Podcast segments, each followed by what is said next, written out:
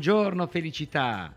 Ogni mattina 5 minuti per ricordarci che la felicità è un progetto.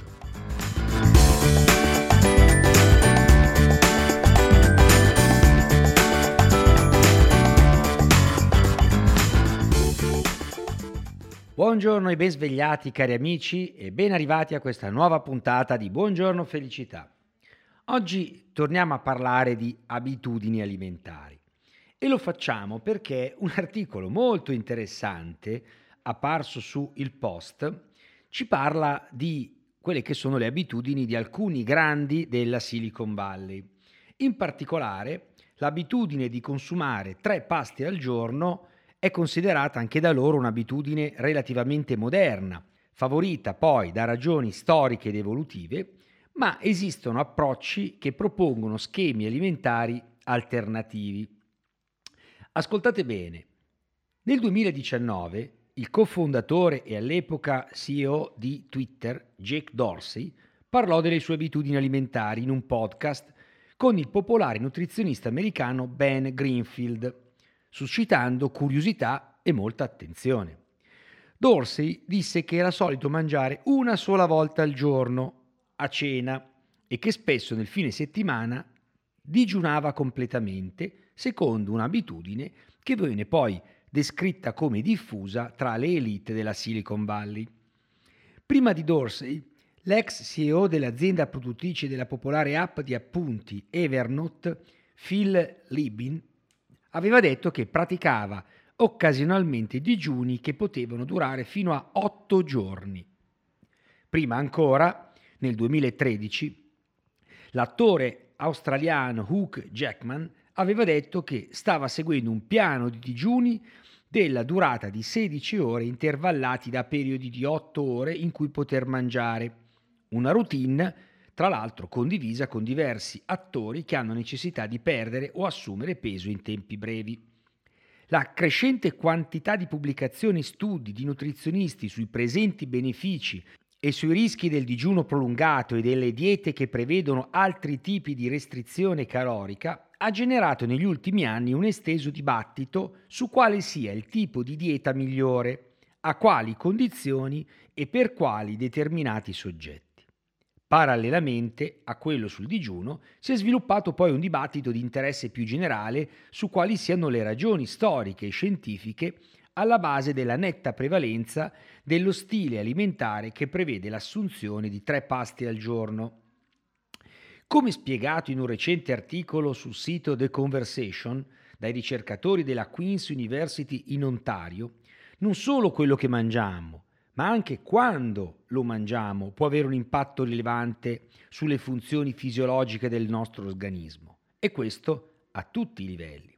Seguire un'alimentazione irregolare negli orari, trascinando i rischi noti di aumento di peso e di insorgenza di malattie metaboliche e cardiovascolari, può determinare anche un cattivo stato di salute mentale, incrementando i rischi di depressione e di ansia. Le nostre abitudini alimentari sono in larga parte fondate sul nostro ritmo circadiano, cioè il ciclo che si compie all'incirca ogni 24 ore e regola la produzione di ormoni, subendo l'influenza sia di fattori interni, come l'orologio biologico, che esterni, come la luce e la temperatura. In senso evolutivo, le abitudini alimentari sono il risultato di una relazione che gli esseri umani hanno sviluppato con l'ambiente per soddisfare bisogni energetici che cambiano a seconda del giorno e della notte.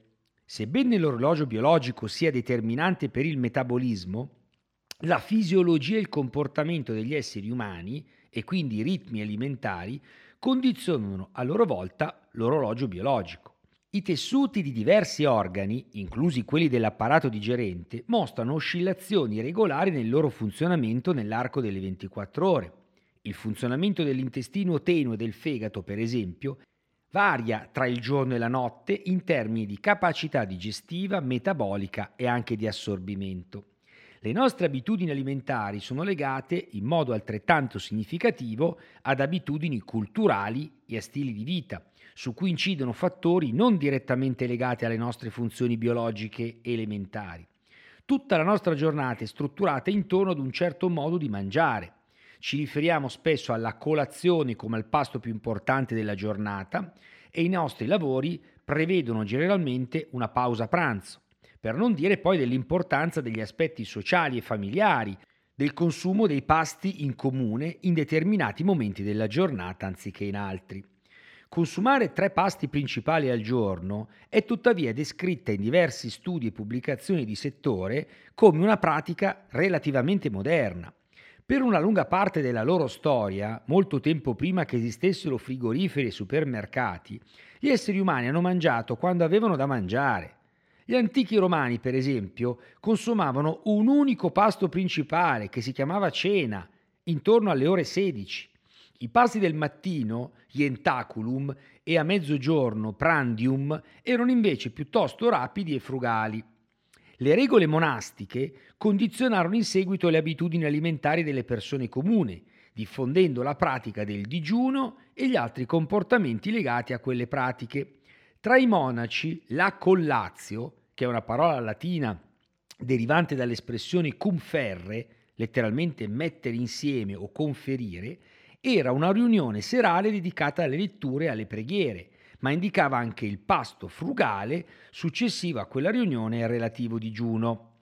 Questo significato è peraltro evidente ancora oggi in alcune lingue, per esempio l'inglese in cui la parola utilizzata per indicare la colazione significa letteralmente rompere il digiuno, breakfast.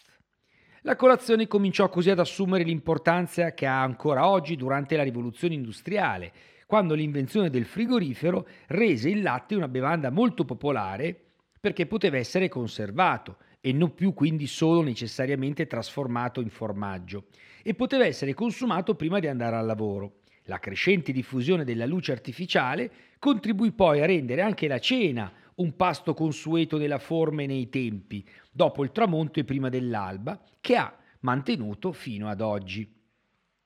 Come raccontato alla BBC dalla scrittrice britannica e storica dell'alimentazione Seren Carrington, i primi ad introdurre un concetto di colazione furono gli antichi greci, che mangiavano del pane imbevuto nel vino e nel resto della giornata un pranzo frugale e una cena abbondante. La colazione, come la conosciamo oggi, risale invece a tempi molto più recenti. Stiamo parlando di circa il XVII secolo ed era inizialmente un privilegio ovviamente delle classi aristocratiche.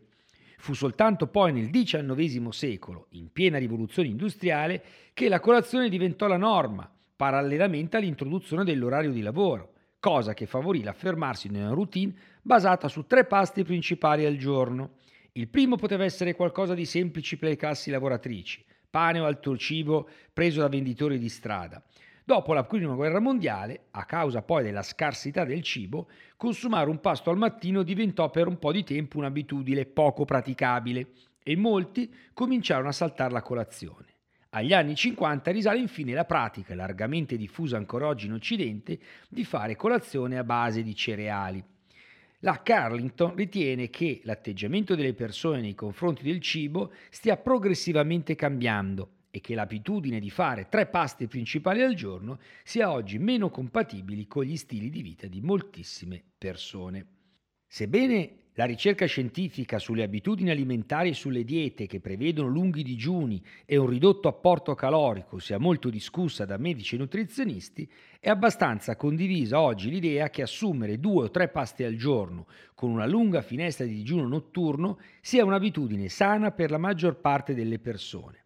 È consigliato quindi mangiare non troppo tardi la sera e non troppo presto al mattino e in generale assumere più calorie nella prima fase della giornata. Esiste tuttavia una generale tendenza nella ricerca a non stabilire regole troppo rigide o comunque valide per tutti nel momento in cui si parla di abitudini alimentari, considerato che una grande quantità di variabili contribuisce a rendere le persone diverse le une dalle altre e quindi dieti e regimi alimentari non valgono per tutti. Ebbene cari amici, abbiamo cercato di dare una risposta anche culturale, storica e non solo dal punto di vista nutrizionale, dietologico, per quello che riguarda i famosi tre pasti al giorno, se effettivamente è una buona regola, come eseguirli e da dove derivano. In questo modo riusciamo un po' meglio, posta la soggettività di ciascuno di noi, del proprio fisico, delle proprie abitudini, a districarci da tutto quello che si legge e si sente, oggi soprattutto per ragioni legate alle diete e quindi al mantenimento del benessere psicofisico. Ebbene, cari amici, siamo arrivati al termine di questa puntata di Buongiorno Felicità. Io vi do appuntamento domani e vi auguro una bellissima giornata iniziata con un bel caffè caldo. A domani! Sono Mario Alberto Catarozzo, formatore e business coach professionista.